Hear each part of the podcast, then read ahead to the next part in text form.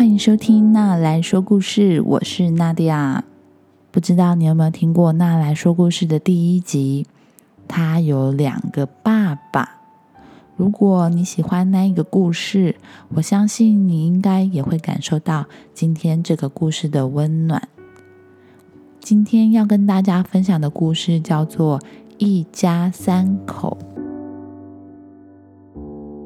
这是一个真实发生在纽约中央公园动物园的故事哦。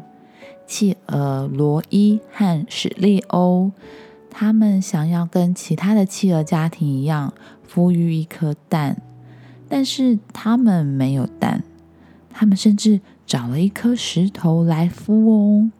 结果神奇的事情发生了，那我们来听故事吧。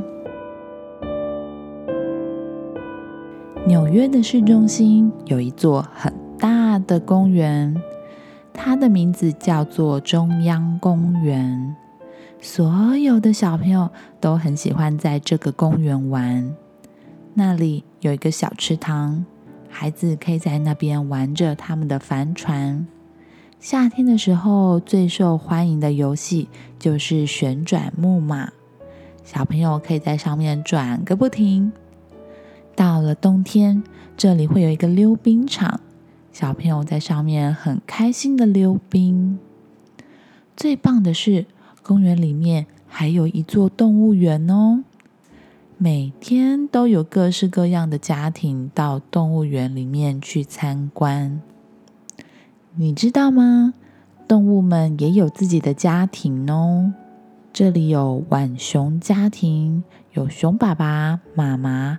还有毛还没长好的小浣熊组成的，也有猴子爸爸跟妈妈一起照顾吵闹的猴子宝宝，还有蟾蜍、大嘴鸟，各式各样不同的动物家庭呢。在企鹅园里就有许多的企鹅家庭哦。每年到了某一个时候，女生的企鹅就会开始注意男生的企鹅。男生的企鹅也会开始注意女生的企鹅，只要他们觉得彼此看起来很可爱，很喜欢对方，他们就会变成一对伴侣哦。但是在这个企鹅园里面，有两只跟别人很不一样的企鹅哦，一只叫做罗伊，另外一只叫做史利欧。他们两个都是男生，他们很喜欢彼此陪伴，一起做各式各样的事情。他们会对着彼此互相鞠躬敬礼，一起散步，一起唱歌给对方听，一起游泳。不管罗伊他到哪里，史利欧也会跟在他的旁边。罗伊跟史利欧没有花时间跟企鹅园里面的企鹅女生相处，反而是常常绕着对方的脖子靠在一起。在企鹅园里面负责照顾企鹅的保育员古先生，他看到了罗伊和史利欧，他告诉自己，他们一定是爱上彼此了。有一天。罗伊和史利欧看到很多企鹅伴侣都在筑巢，他们两个也决定做一个自己的巢。他们用嘴巴叼起石头堆在一起，完成之后，他们每天都睡在巢里面，就跟其他的企鹅伴侣一样。罗伊和史利欧每天都一起起床迎接早晨，直到有一天，他们两个发现其他的企鹅正在忙着做一件事情。那件事情好像是他们两个想做，也可能无法做到的。原来是其他的企鹅伴侣们开始孵蛋了。企鹅妈妈把蛋生出来，爸爸跟妈妈会轮流照顾这颗蛋，坐在蛋上面，让它保持温暖，一直到小企鹅宝宝把蛋壳戳破，从里面探出头来。罗伊跟史利欧没有蛋，虽然罗伊和史利欧知道孵蛋的时候要坐在蛋上面，要让蛋保持温暖，可是他们没有蛋。他们也没有企鹅宝宝可以让他们照顾、喂它吃东西、拥抱它，或是疼爱它。罗伊和史利欧筑了一个很棒的巢，但是巢里面好像有点空空的。有一天，罗伊发现了一个东西，看起来跟其他企鹅正在孵的蛋很像。所以他就把这个东西带回巢里面。其实那只是一颗石头，可是史利欧很小心的坐了上去，一直坐着，持续的坐着。当史利欧累得很想睡觉的时候呢，他也坐着睡，就这样一边睡一边孵蛋。他真的很需要休息的时候，才会暂时离开去游个泳。这时候，罗伊他会继续坐在蛋上面孵蛋。他们两个就这样一天一天的轮流休息、孵蛋、休息、孵蛋。可是，什么事情都没有发生。这颗蛋不像其他人的蛋一样会出现裂痕，会有一只可爱的小企鹅从里面跑出来。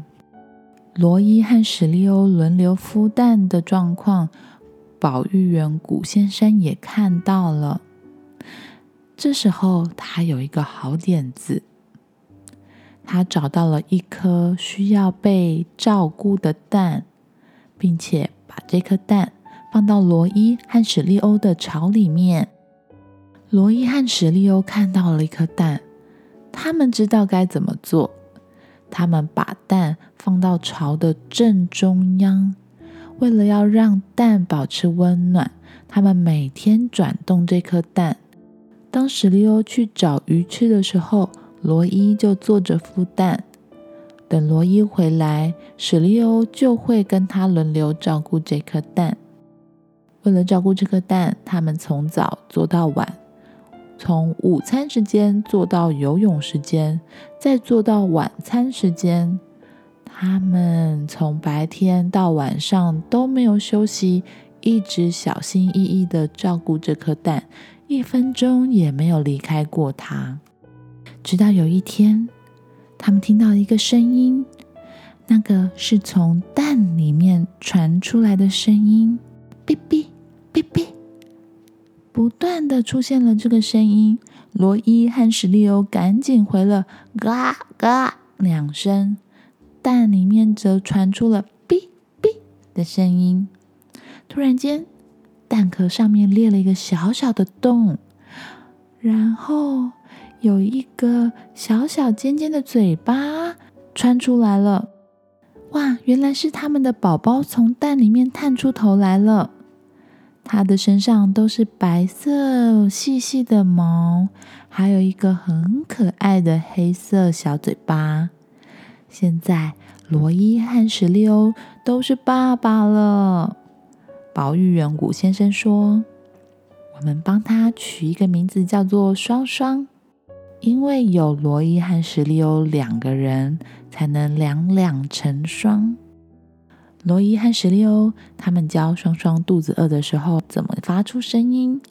他们用嘴巴喂双双吃饭，晚上呢就抱着它在巢里面睡觉。双双是动物园里面第一只有两个爸爸的企鹅宝宝哦。很快的，双双就已经长大，可以离开巢了。所以，罗伊和史利欧就跟其他的企鹅家庭一样，带着双双去游泳。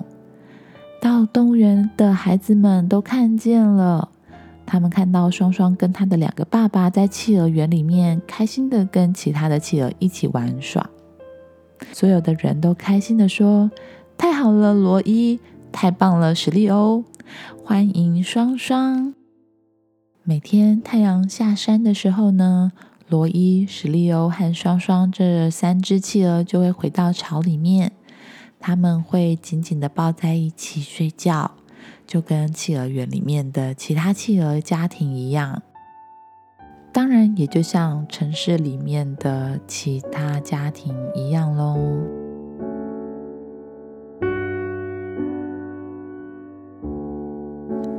好啦，故事说完啦。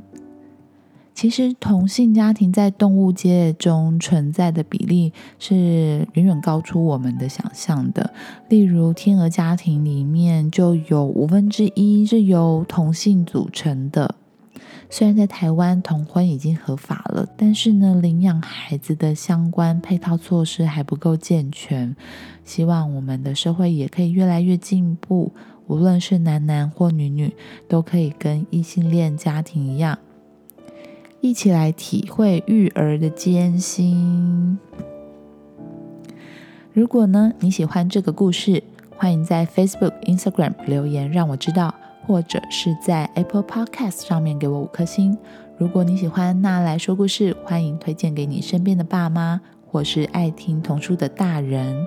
那我们之后见喽，拜拜。